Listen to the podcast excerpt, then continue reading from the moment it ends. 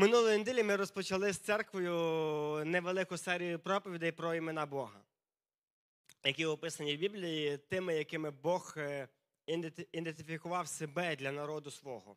І знаєте, я минулий раз сказав те, що ми звикли насправді е, називати Бога Бог Господь або е, батько, не задумуючись про те, що Бог, Бог назвав себе багатьма різними іменами які сьогодні є дуже важливі і дуже впливові для нашого життя.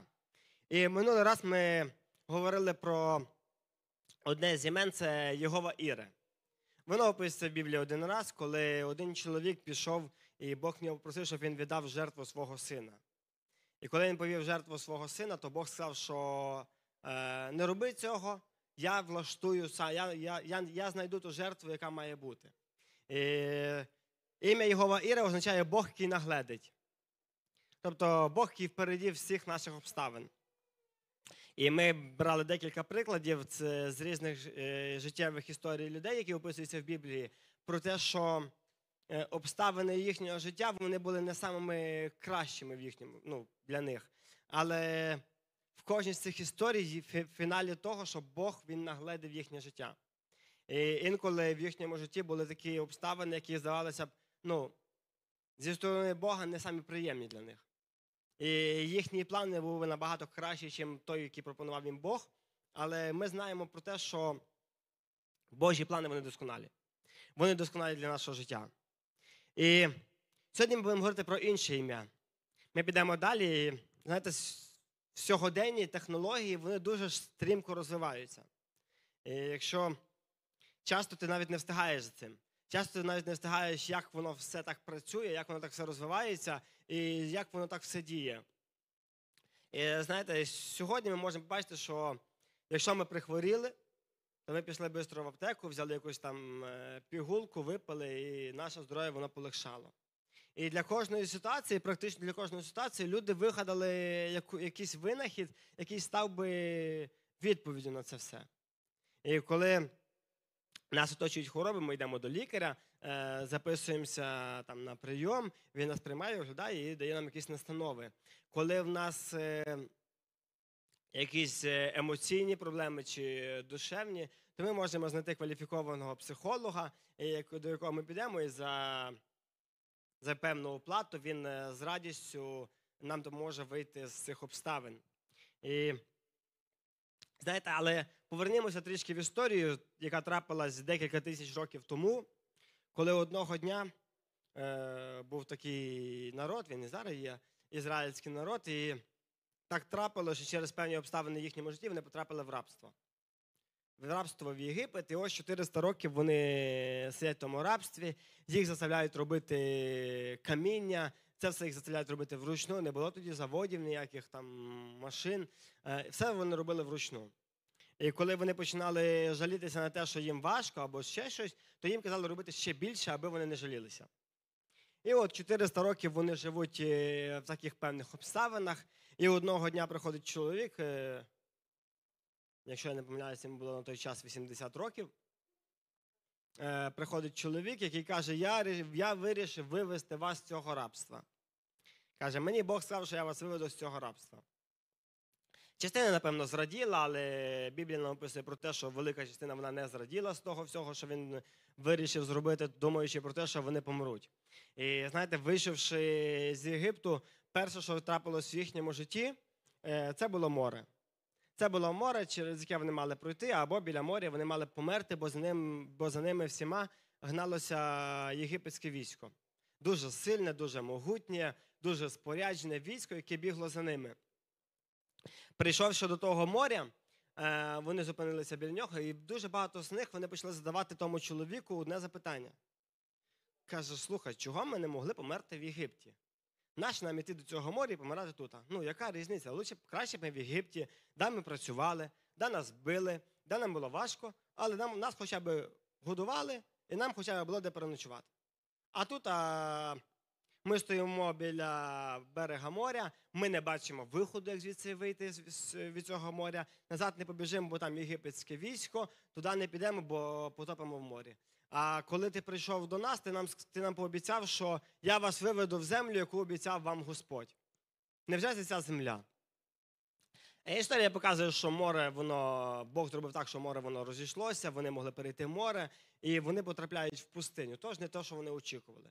Нема тої обіцяної землі, вони в пустині, е, кожен день їм важко, кожен день в них якийсь ропот, вони то їм так не подобається, то їм те не подобається, то їм інше не подобається. І одного дня прийшли вони до Мари. Це вихід, якщо можна відкрити вихід, 15 глава. 15 глава з 24 вірша.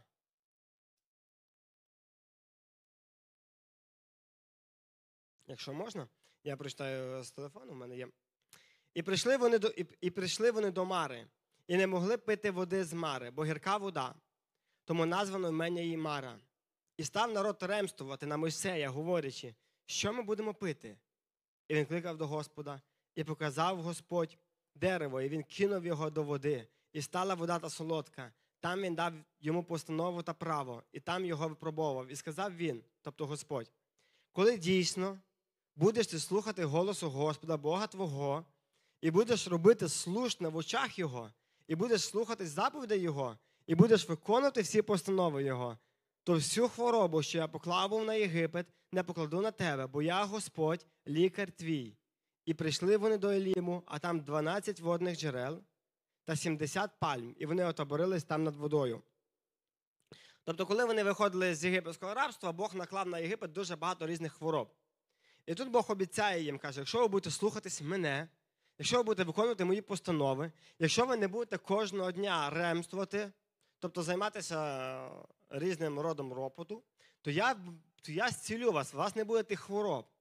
У вас не буде тих хвороб, які сьогодні вас, е, які сьогодні можуть бути у вас. Але якщо ви будете слухатись голосу мого, і якщо будете виконувати мої заповіді.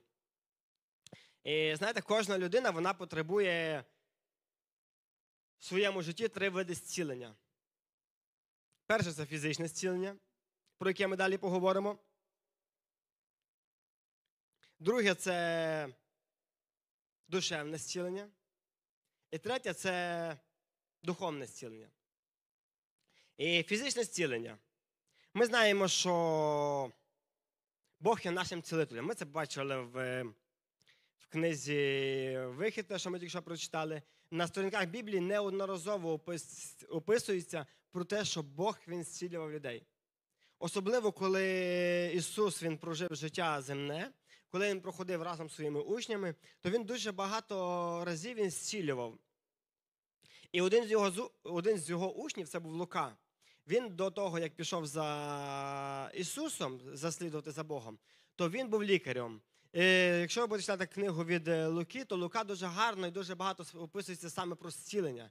Саме про те, як Ісус там здоров'я недужих, то, що він лікар, він тому знався, він так те чинив. І я б хотів прочитати одну історію саме з книги Луки, тому що там їх дуже багато. Одну історію, яка дуже сильно мені подобається, вона записана в Луки, 8 глава, 43 48 вірш. А описується вона отак. А жінка одна, що 12 років хворою на кровотечу була, що ніхто вздоровити не міг її. Підійшовши ззаду, доторкнулася до краю одежі його, і хвилі тієї спинилася її кровотеча. А Ісус запитав, коли ж хто доторкнувся до мене? Коли ж відмовлялись всі, то Петро сказав Учителю, народ коло тебе он товпиться і тисне. Ісус промовив, доторкнувся хтось до мене, бо я відчув силу, що вийшла з мене. А жінка, побачивши, що вона не втаїлась, трясучись, підійшла та й упала перед ним і призналась перед усіма людьми, чому доторкнулась до нього. І як хвилі тієї одужала, він же промовив до неї: Дочко, твоя віра спасла тебе, іди з миром собі. Е, Знаєте, та жінка, яка була хвора на кровотечу 12 років, е, описується про те, що інший євангеліст він описує про те, що вона перепробувала різні методики. Вона потратила всі свої маєтки, вона потратила всі свої гроші, ходивши до лікарів, е, до ворожок. І через 12 років одного разу вона почула таке ім'я, як Ісус, і вона десь краєм вуха, напевно, почула про те, що Він її зцілює. Чого я кажу краєм вуха? Через те, що їй не можна було підходити до людей. От уявіть, вона 12 років жила, їй по законам е, євреїв їм не можна було наближатись до людей ближче, там, чим 50 чи скільки там метрів, я не пам'ятаю. І ви представте, вона жила за містом, її не- їх не пускали в місто в той час. Вона жила за містом. І 12 років вона пробувала різні методики, нічого не, нічого не виходило, вона потратила всі свої гроші і, напевно, вона втратила надію. І десь якось вона почула про те, що ходить чоловік, який може тебе зцілити. От ви представте, жінка вона бере на себе таку відвагу, що вона піде в те місто, вона зайде в місто. Е, По-друге, ми знаємо, що коли ходив Ісус по землі, дуже багато народу завжди його оточувало. Тобто їй треба не просто прийти в місто, а їй ще треба пробратися через весь натовп, проштовхнутися через тих всіх людей. А люди ж 100% її бачили, 100% люди бачили, що вона хвора. Проштовхнутися через всіх тих людей, підійти до Ісуса і торкнутися Його хоча б краю одежі. Така велика віра в неї була. І вона це все робить, вона приходить до Ісуса, і вона торкається, її, вона торкається його одежі. І далі ми чули історію, що Ісус. Ну, як би логічно, що кожен, кожен, хто там ходить натовп, який ходить навколо Ісуса, кожен з них міг торкнутися Його. Е, і наш він питає, хто мене торкнувся, якщо ну, багато людей його оточують. Але він, від, він віддав силу, щоб її зцілити. Е, Ми бачимо неодноразово, що Ісус дуже часто він зцілював. Дуже часто е, люди приходили, дуже часто він зцілював на відстані чи близько, навіть часто він воскрешав людей. Ну, не часто, 24 рази описується в Біблії. Але на превеликий жаль, ми не знайдемо в Біблії, що Ісус зцілював людей від е, температури. Е, що Ісус зцілював людей від кашлю, від, е, вибачте, насмарку. Е, здається, банальні речі, але так, так сьогодні нам потрібні. Да? Так сьогодні нам потрібні, тому що ну, ми хворіємо. Знову ж таки, те, що задала Руслана, коронавірус, якась епідемія, і нам хочеться від того зцілення. Ми цього не бачимо в Біблії, але я вас запевняю, воно є. Воно є не в Біблії, воно є в житті. Ісус має на це силу. Чого його немає? Дуже гарно це підмітив е, апостол е, євангеліст Іван в своїй книзі Євангелія від Івана, 21 глава, самий останній вірш. Він пише: багато є й іншого, що Ісус учинив. Але думаю, щоб коли написати про все, те, зокрема про кожне, то й сам світ не вмістив би написаних книг. Так пише євангеліст Іван. Каже, якби ми все взяли би те, що вчинив Ісус на всьому світі, на цій землі, то ми взяли б написали б стільки книг, що нам не було навіть куди їх помістити, а виявіше їх перечитати.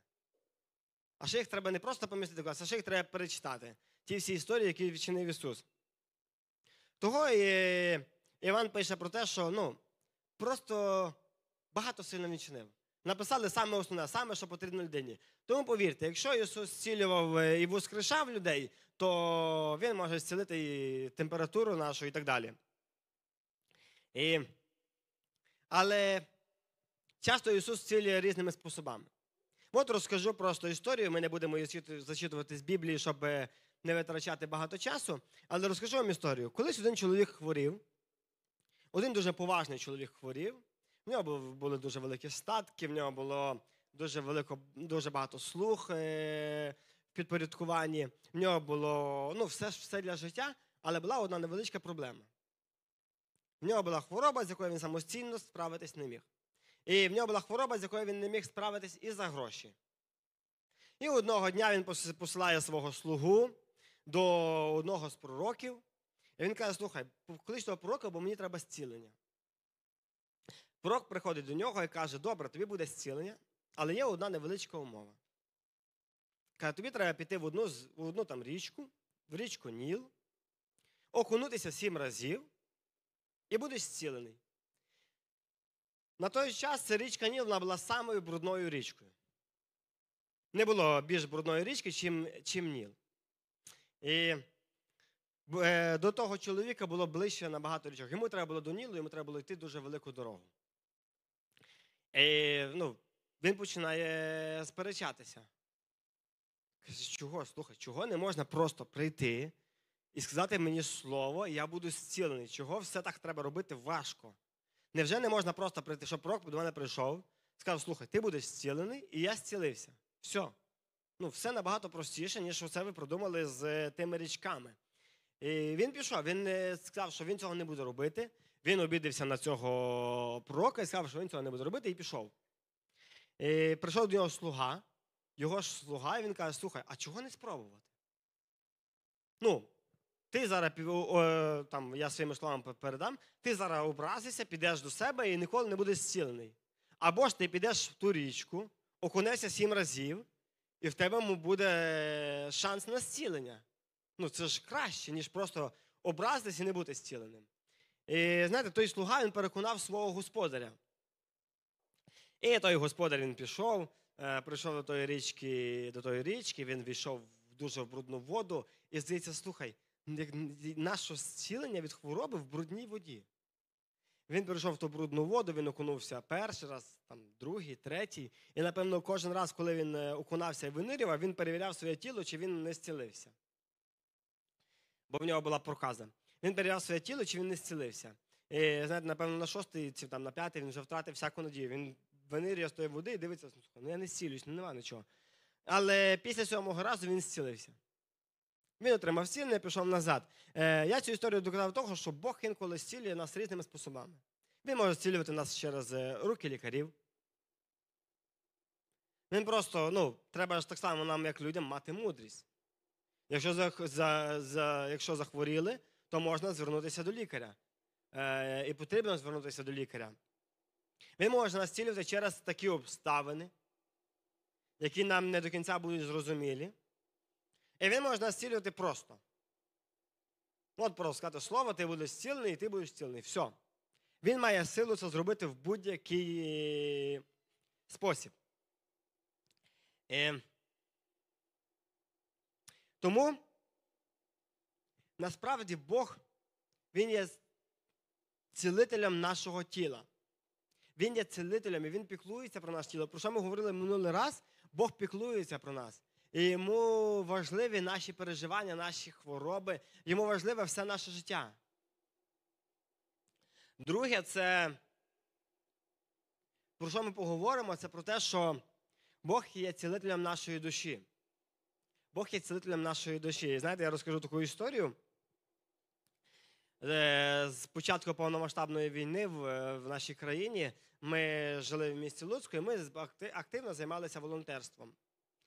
І ми служили, ми їздили там е, в деокуповані міста, коли вони звільнялися. Ми служили людям, які приїжджали вимушено переселеним особам, які приїжджали в наше місто.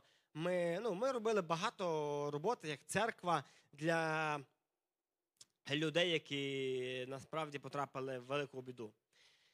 І знаєте, настав час, коли багато наших воїнів, які так хоробро захищають, захищали і захищають зараз нашу країну, вони потрапляли в, в госпіталі з пораненнями, з важкими пораненнями. І ми ходили відвідували в нашому місті, є декілька госпіталів, і ми постійно ходили і відвідували їх там. Ми відвідували, молилися за них, е, давали їм якусь е, надію, також приносили їм різні там медикаменти і тому подібні речі. І знаєте, є такі служіння, яким не, яким не треба вчитися. От, наприклад, я хочу когось е, пригостити кавою, мені не треба на це сильно там мати велику науку, як це правильно сісти, зробити. Мені треба просто прийти в наше церковне кафе, дати гроші, і людина вип'є кави. Тут багато розуму не треба. Тут треба просто фізичні дії. Але є служіння, які потребують нашого постійного навчання. Тож, щоб, е, е, якщо я заплачу гроші, хтось, щоб хтось випав кави, то ту каву треба навчитися, наприклад, варити. Нещодавно я говорив з одним е, чоловіком, ми ще говорили за церкву, за проповідування. Е, він каже, каже, та я б міг би проповідувати, але є каже, один нюанс, треба навчити. Мене треба навчити цього робити.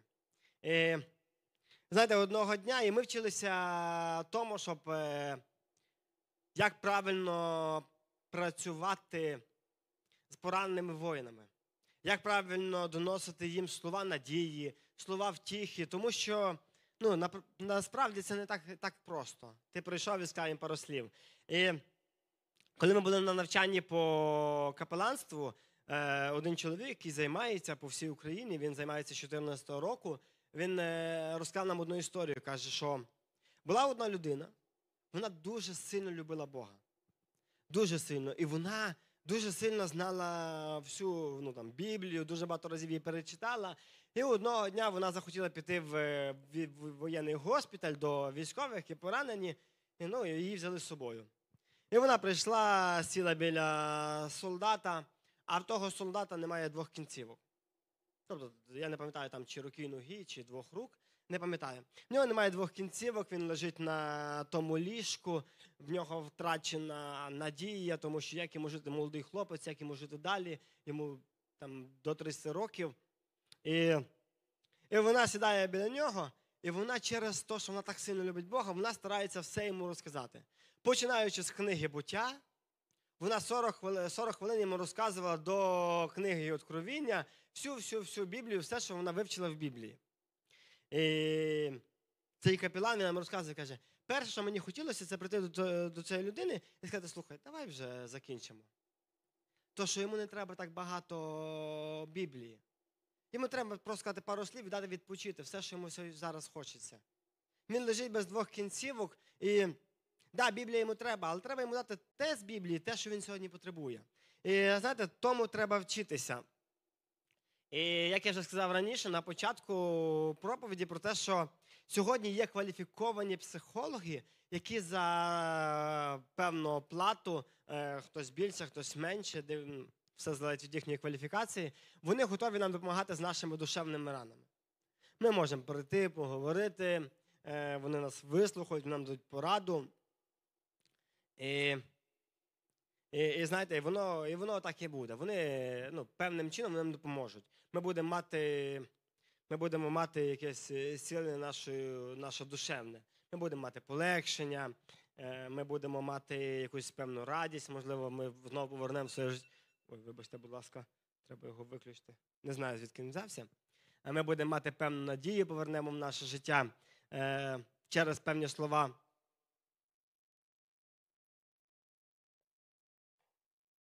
І насправді ми можемо отримувати зцілення. Одного разу, коли Ісус зібрав біля себе натовп людей, це була описується Матфія 11 глава, 28, 29 вірш, коли біля нього було натовп людей, він їм розказував. е, Вони там говорили про смерть його двоюрідного брата Івана Хрестителя, ще певні обставини, які тяготили їхнє, їхнє життя тоді. То Ісус їм сказав такі слова. Каже: прийдіть до мене всі стружені, обтяжені, і я вас заспокою. І насправді Ісус хоче зцілювати наш, наш, на- нас душевно. Насправді в Ісуса є слово підбадьорення для нас, є слово надії для нас. Е, Він здатен зцілити нашу душу, тому що Він це пообіцяв в своєму слові. Тому що Він знає, як це зробити. І в мене є багато знайомих, знову ж таки, повернуся до попередньої, попередньої теми. У мене є багато знайомих, які сьогодні служать в, в Збройних силах України. І багато з них вони ще не, не знають Ісуса як свого Бога. Вони ще не познайомилися з Богом, вони не ходили в церкву. Е, і коли я спілкуюсь з ними, коли я молюсь за них, то в першу чергу, звичайно, я молюся за те, щоб Бог зберіг їхнє життя, щоб Бог попіклувався, зберіг їхнє життя. Але я розумію про те, що ну, на превеликий жаль, це війна. Багато людей ми втратимо, багато людей вони загинуть. Е, такі, такі, такі сьогодні обставини там. І коли я молюся, я молюсь про те, аби Бог дарував їм надію на вічність. Дарував їм надію на вічність, тому що я знаю е, обітницю через Слово Боже про те, що там, де вони пройдуть вічність до Ісуса Христа, там вже не буде ні, ні сліз, там не буде вже плачу, там буде тільки і повна радість. І я знаю, що коли будь-хто з них він прийде до Ісуса, то Ісус його обійме і дасть їм надію, дасть їм втіху, тому що Він здатен це зробити. Він здатен це зробити як і там на небі, так і сьогодні тут на землі для кожного з нас. Тому, якщо, можливо, через обставини нашому житті, в нас є душевні проблеми, в нас є душевні рани, то знаєте, Ісус здатен їх зцілити. Якими вони б не були би. Нам просто треба бути чесними перед собою чесним перед Ним. І третє, саме важливе, про що я б хотів би сьогодні, щоб ми з вами поговорили. Саме важливе, що сьогодні стосується кожного з нас, це зцілення духовне. Те, чого найбільше потребує людство. Те, чого найбільше потребує кожна людина, це зцілення духовних ран. І уявіть собі, протягом цієї всієї історії про зцілення духовне, ми будемо згадувати це в в історії однієї хвороби. В історії прокази. Це була така хвороба, яка ну, на тілі людини були невеличкі гнойні рани. Як я говорив вже раніше, про те, що людям забороняли жити в місті. Людям забороняли жити через, е, біля людей. Їм не можна було піти в магазин скупитись, наприклад, продуктами, там якісь продукти взяти на ринок. Їм не можна було піти в, е, в церкву чи ще кудись. Вони мали бути, забув українське слово, від'єднані від, е, від міста.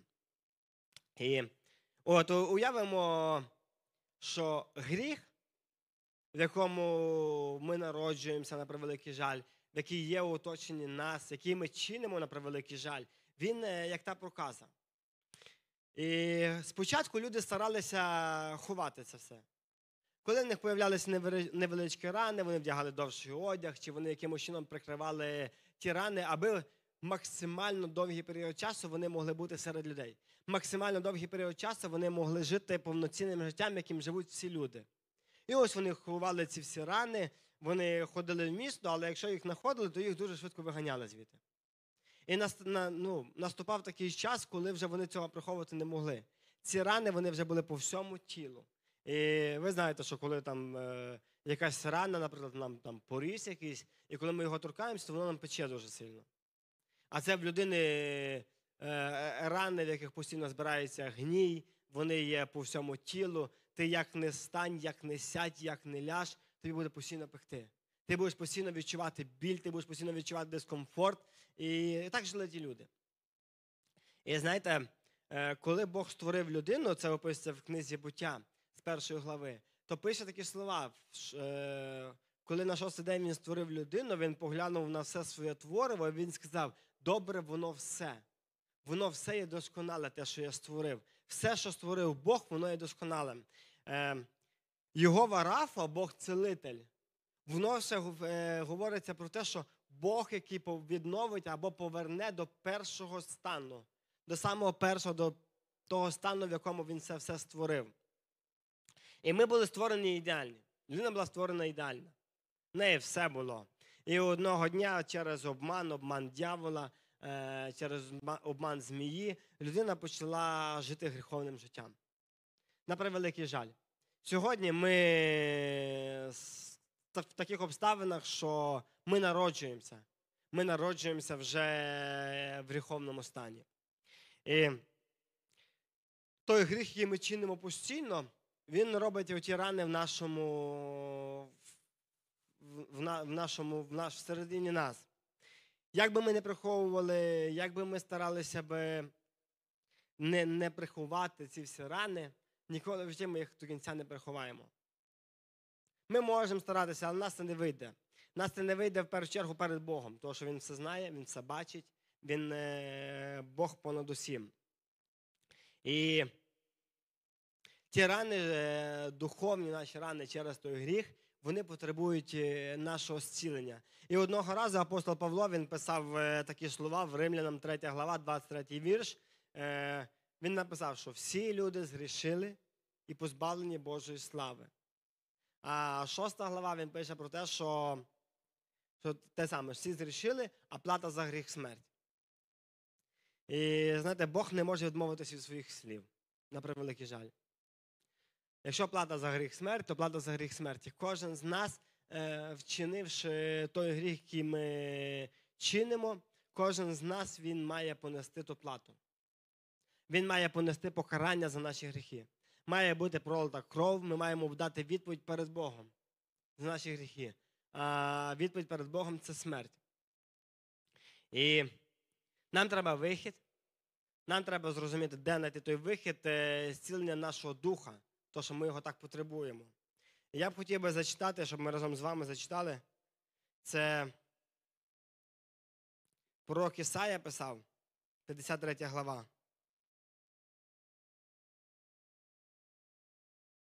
Ми почнемо з 52-ї, останніх трьох віршів.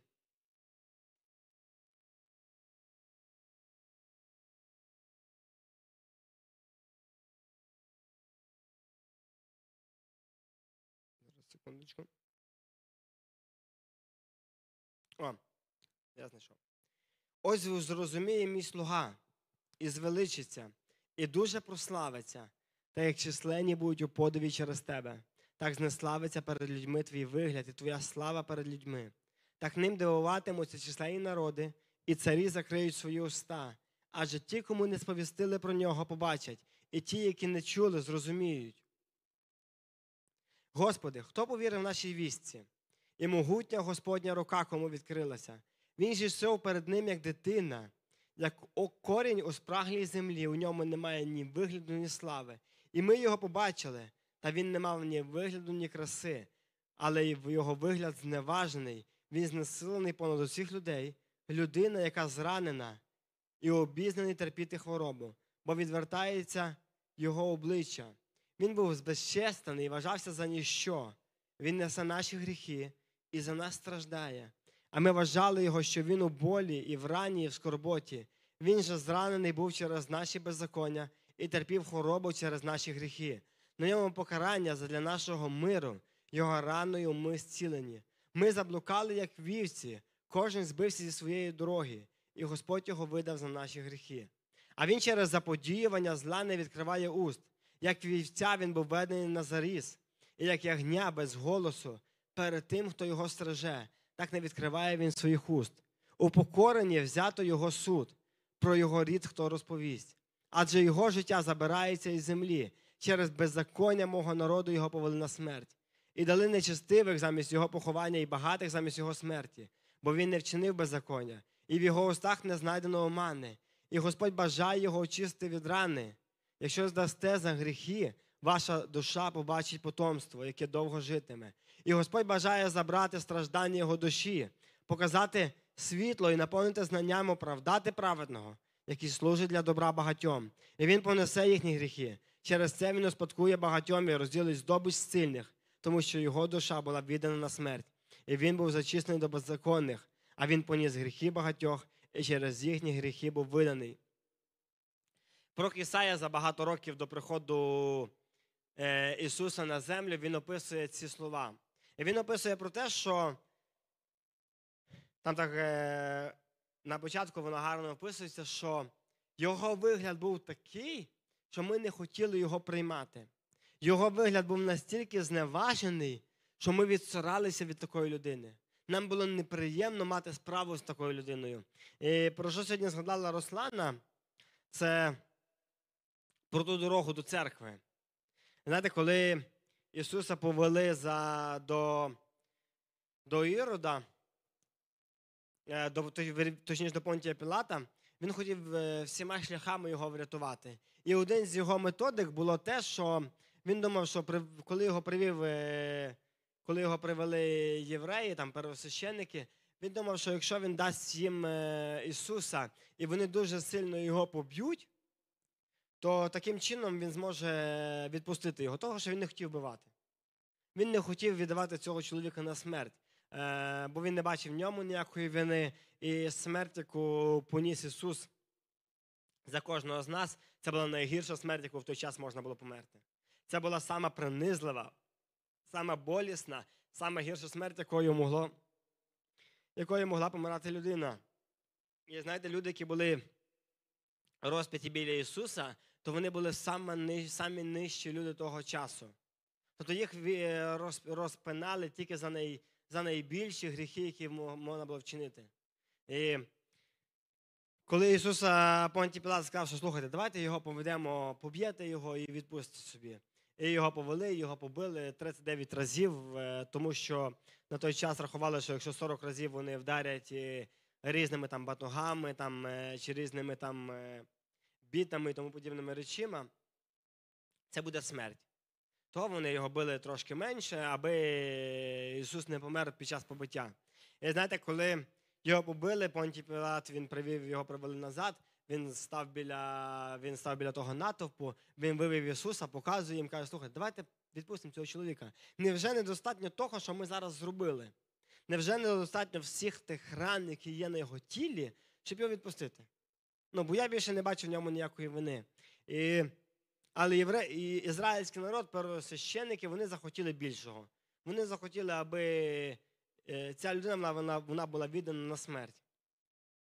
Насправді це був план Божий, е, але вони захотіли, щоб він був відданий на смерть. І от уявіть, що від того місця, де судили Ісуса, до того місця, куди його завели, був короткий шлях. Е, Вони йому дали того хреста, великого хреста. Представте, це ж хрест, який має бути на вершині гори, де він має висіти, аби його бачили всі люди. Це має бути дуже важкий хрест. Е, Йому дали того хреста, його заставили нести того хреста. По-перше, коли торкається щось відкритих ран, це не дуже саме приємне відчуття. Е, А особливо, коли ті рани в тебе по всьому тілу і немає такого місця, де нема тих ран. І коли йому дають того хреста, який важив е, понад 50 кілограм, то це насправді надзвичайно велика біль його нести.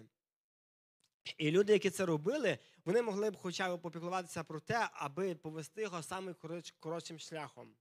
Але шлях від, від Роса, я завжди не можу вимовити це слово, е, він лежав через все місто. Він лежав таким чином, аби вони йшли не напряму до тої гори, але аби вони йшли отак цілим містом, отак такою хвилею, туди назад, щоб максимально багато людей побачили тих грішників, яких ведуть на розп'яття.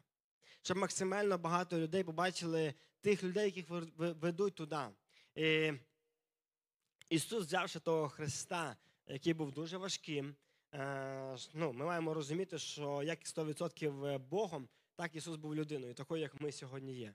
В такому самому фізичному тілі, з такими самими болями, е, все те саме було в Ісуса, як і сьогодні в нас. І от ви представте, його дуже сильно побили, в нього відкриті глибокі рани, е, і він бере того Христа, і він має нести його через все місто, аби дойти до кінцевої точки. І, напевно, єдине бажання це бути там же на горі.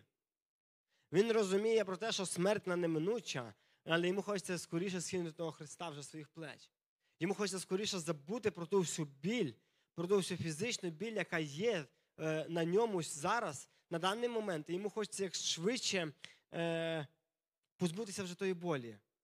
Е, і знаєте, він е, іде, його розпинають, і висівши на хресті, висівши на хресті, пророк Ісая, повернемось назад, він каже, що його ранами, тими всіма ранами, які були, фізичними ранами насправді, сьогодні ми є зцілені. Сьогодні ми є зцілені, того що так як Бог пообіцяв, що не може бути про те, що людина в гріху, вона має понести смертельне покарання за свій гріх. Е, і Євангелія від Івана, 19 глава, вона описує про те, що коли Ісус висів на хресті, то Він промовив такі слова. Він каже: е, Господи, за що ти мене покинув?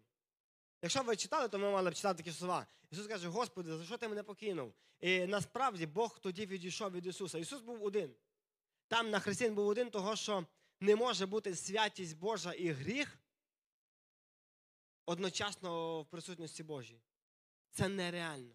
За це має бути заплачена ціна.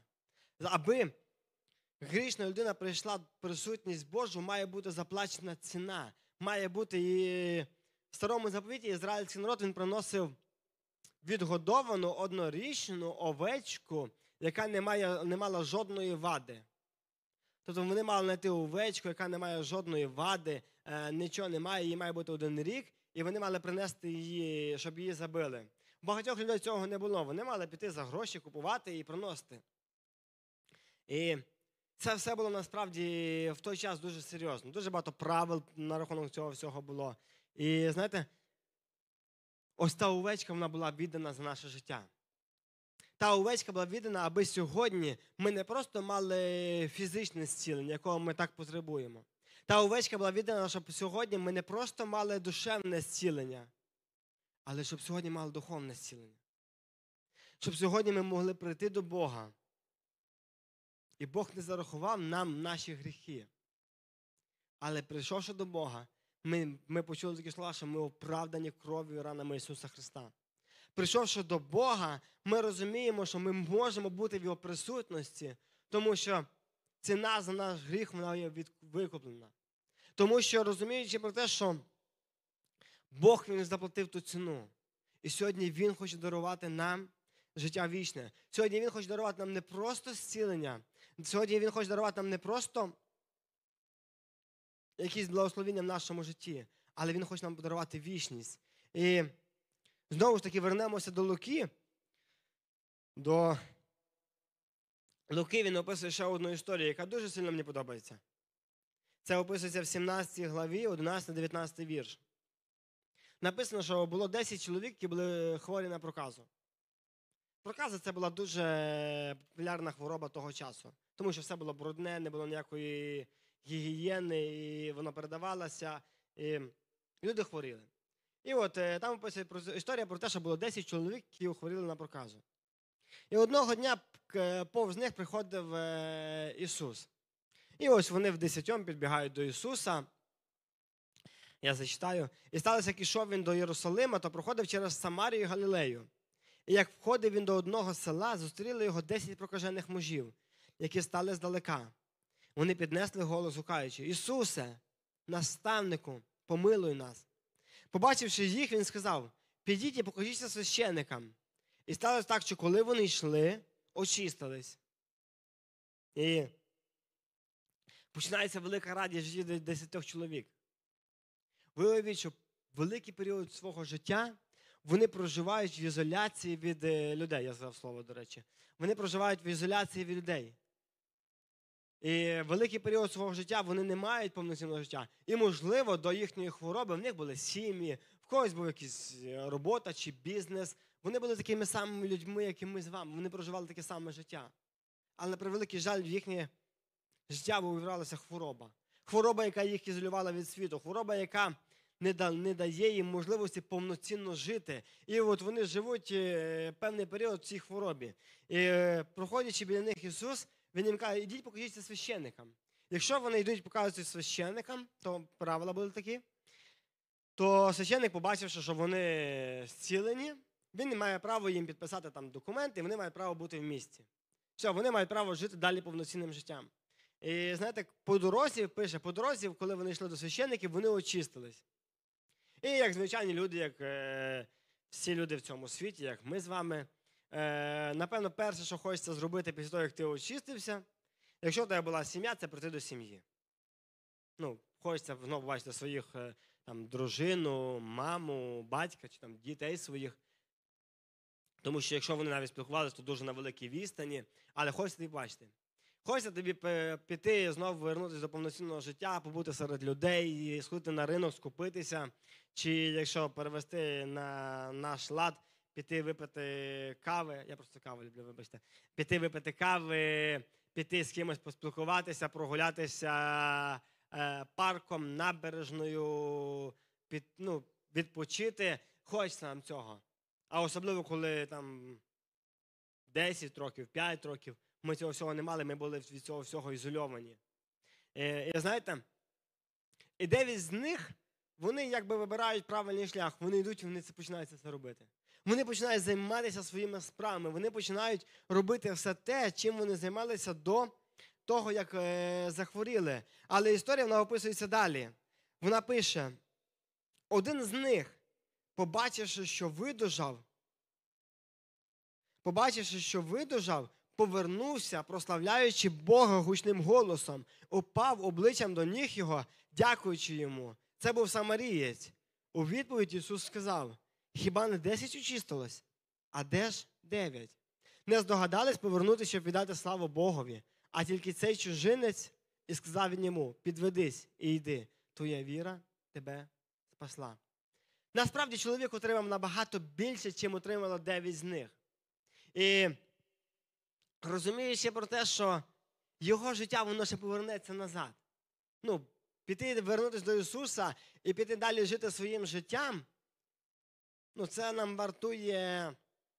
Там, йому вартувало, можливо, там 2-3 години. Е, та неважливо насправді скільки часу. Но далі він розумів, що він повернеться до свого життя, він піде, він бачить свою сім'ю. Він знову буде жити повноцінним життям. Але він розумів, через що його, йому це дано. Він розумів, що це не просто, бо він такий класний, він може піти жити. Він розумів, що це не просто одного разу все, хвороби немає. Це хтось дав йому це життя. Це хтось дав йому надію знову повернутися і далі жити повноцінним життям. Це хтось мав силу, аби врятувати його в той час. І Далі описується про те, що Ісус каже, слухай, я тобі дам більше. Я тобі дам вічність. Він каже, я зцілю тебе не просто фізично, а я буду твоїм лікарем твоїх духовних ран. Я буду лікарем твоїх тих ран, які сьогодні наніс гріх твоє життя. І перед тим, як ми будемо закінчувати, ще буквально декілька хвилин, я б хотів би сказати про те, що насправді сьогодні Ісус, приходячи до нас, приходячи до нас, Він так само хоче нам дати набагато більше, ніж просто фізичне зцілення. Приходячи сьогодні до нас, Він хоче нам дати духовне зцілення, те, чого так сильно потребує кожен з нас. І неважливо насправді, великі гріхи ми зробили, чи невеликі гріхи ми зробили. Ми старалися жити добрим життям, чи ми не старалися жити добрим життям. Неважливо насправді, з яких хороших речей в житті ми зробили. Неважливо насправді, можливо, ми взагалі по нашим міркам ми ніколи не чинили ніякий гріх. Але насправді ми всі є в гріху. І всі ми потребуємо цього зцілення. І, і Ісус каже, що я хочу дати вам це зцілення. Я хочу дати вам більше, ніж просто життя. Я хочу дати вам вічність. І, можливо, сьогодні хтось з нас він потребує цієї молитви. Він потребує цього звернення, аби Ісус прийшов і зцілив наш дух. Можливо, сьогодні ви потребуєте фізичного зцілення, аби Ісус, е, Бог він зцілив вас фізично. Можливо, сьогодні ви потребуєте емоційного зцілення, душевного зцілення. І насправді багато з нас, переживши ті обставини, в яких ми сьогодні знаходимося, ми правда, ми потребуємо і душевного зцілення. Тому що багато ситуацій вони гнітять нашу душу. Багато ситуацій вони гнітять наші, наші емоції, вони гнітять наше життя. Є багато таких ситуацій насправді в нашому житті. Є багато нерозумінь в нашому житті, які не до кінця ми розуміємо. Не до кінця, проходячи сьогодні, ми до кінця розуміємо, чого воно так. І на превеликий жаль, ми живемо. Ми живемо в таких обставинах. Ми прожили коронавірус. Е, Сьогодні ми проживаємо, можливо, вже на відстані, але ми проживаємо війну. Ми проживаємо велику війну, найбільшу війну з 40-х років, 1940-х років. І насправді це все хвилює сьогодні нас. Це все хвилює сьогодні нашу, нас, нашу душу. Це сьогодні хвилює наші емоції, і які б ми сильні собі не здавалися. Які б ми сильні сьогодні не були, б, це хвилює нас насправді. І ми потребуємо цього зцілення. І, можливо, ми сьогодні потребуємо е, душевного зцілення, але найбільше ми потребуємо це духовного зцілення. Того, що плата за гріх смерть.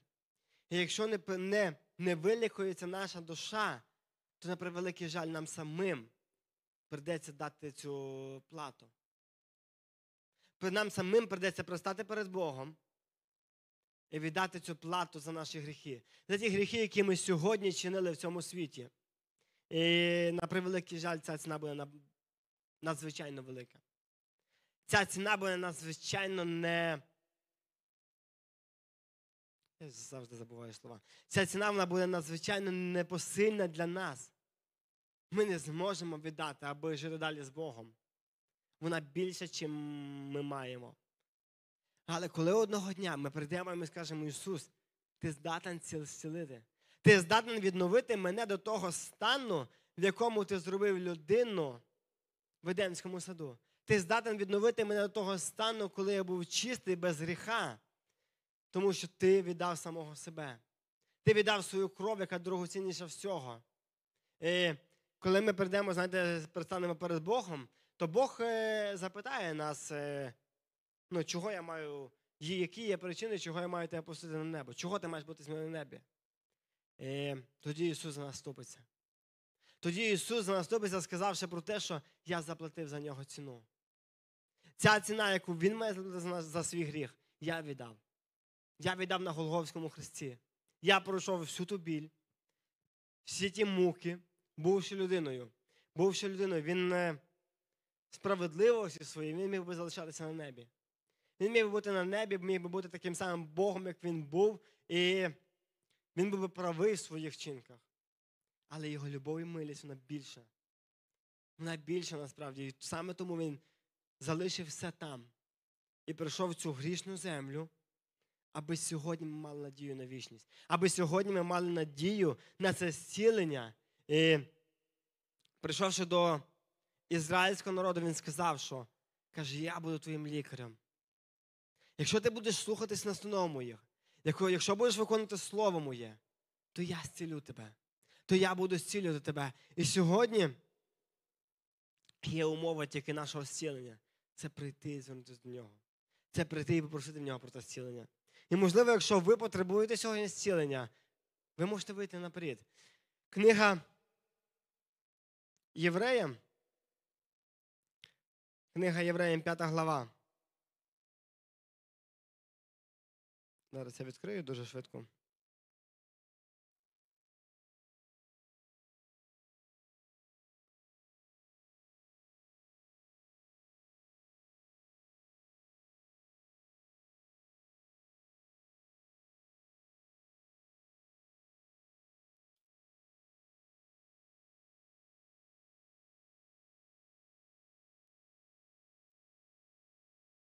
Секундочку, вибачаюсь. Не євреям, Якова. Якова, 5 глава, вона описується такі слова. Та насамперед, брати мої, не кляніться ні небом, ні землею, ні якоюсь іншою клятвою. Нехай же ваше слово, нехай же буде у вас так, це так, а ні, це ні. Щоб ви не підпали під осуд.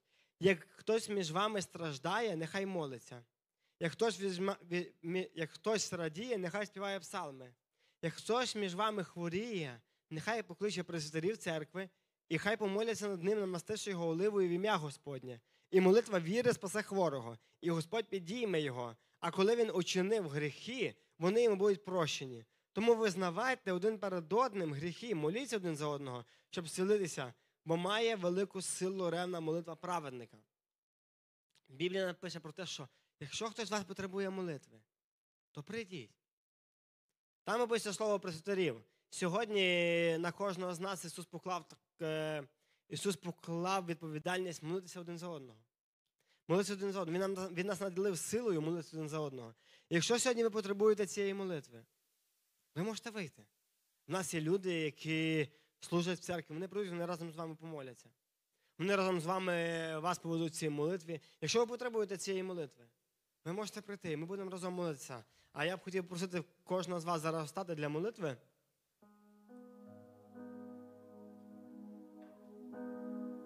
Там, де ви є. Ми будемо молитися і в першу чергу ми будемо дякувати Богу за те, що саме Він став нашим цілителем. Те, що одного дня Він сказав, я буду лікарем вашим. Я буду той, хто зцілювати буде вас. Я буду той, хто буде давати вам надію, надію на вічність, надію на вічне життя. Ми будемо дякувати йому за те, що одного дня він не просто сказав ці слова, але він довів їх своїми діями. Він прийшов, постраждався за нас. І пише про те, що рани були настільки великі, що люди, які його оточували, не хотіли приймати цього чоловіка, бо він був не гарний. Він не відповідав стандартам людським, такі, як ми сьогодні собі вигадуємо, е, кого ми хочемо приймати. Він не відповідав нашим стандартам. І Біблія пише про те, що люди цуралися його, тому що вигляд його був не вподобаючий. Вигляд його був не самим гарним. Люди від...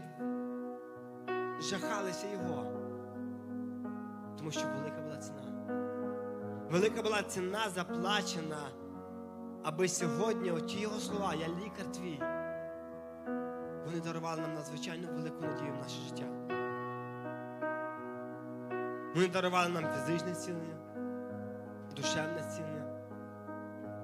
І в першу чергу найважливіше духовне зцілення. То, що можливо, е, ми проживемо багато років на цій землі. 80, 100, хтось більше, хтось менше. Ми проживемо цей відрізок часу.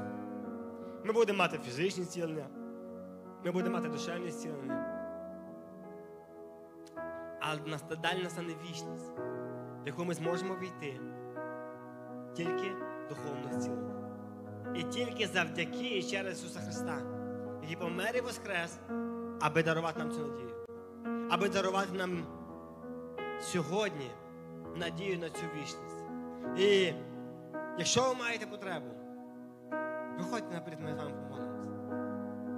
Ісус Христос, ми прославляємо ім'я Твоє святе. І ми сьогодні так дякуємо Тобі, Господь.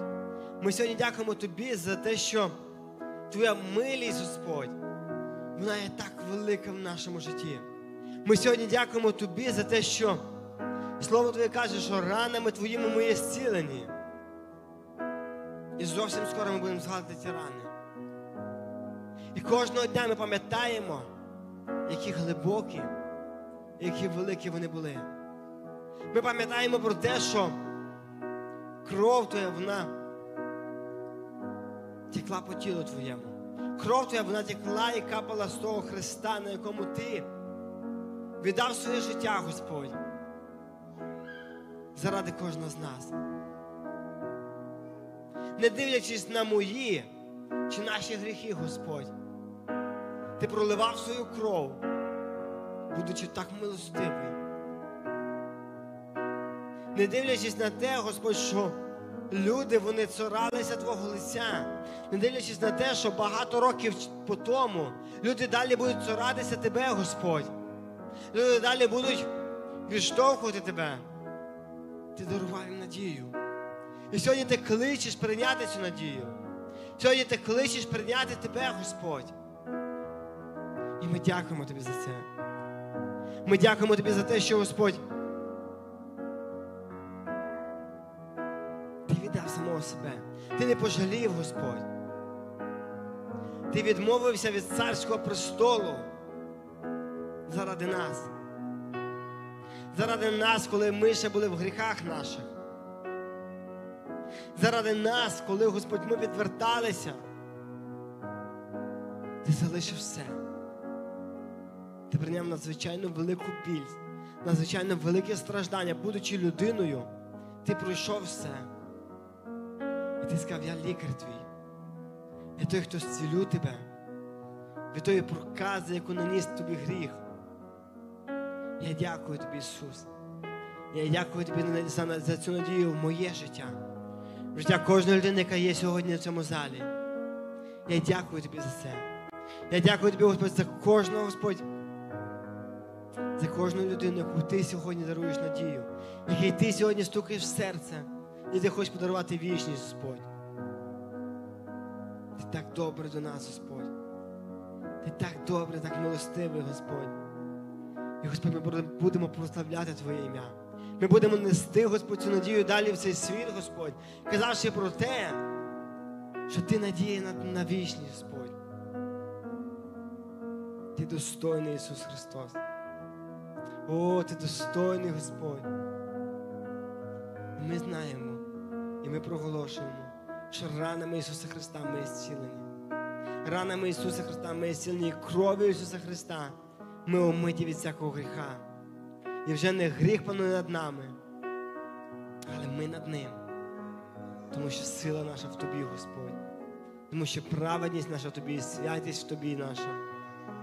Ми так дякуємо Тобі, Ісус. Ми так дякуємо і просимо Тебе, відвідуй нас надалі, Господь.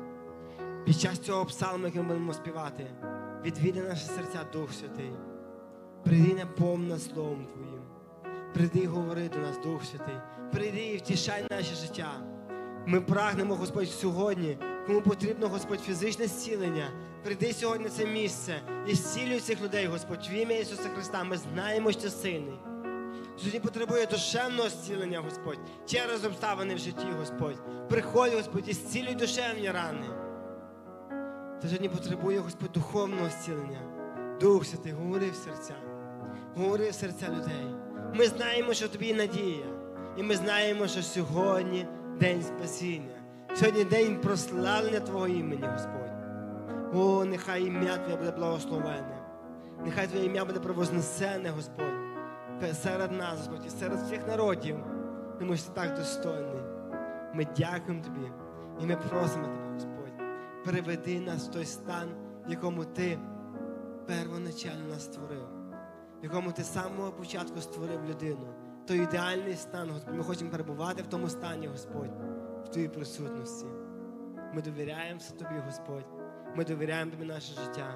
І ми кажемо, веди нас, Дух Святий, веди нас, Ісус. Нехай Твоє ім'я буде благословене. Нехай Твоє ім'я буде провознесене. Зараз співаючи псалм, будь серед нас, Господь. Будь серед наших сердець. Ми все довіряємо Тобі. Іменем Ісуса Христа.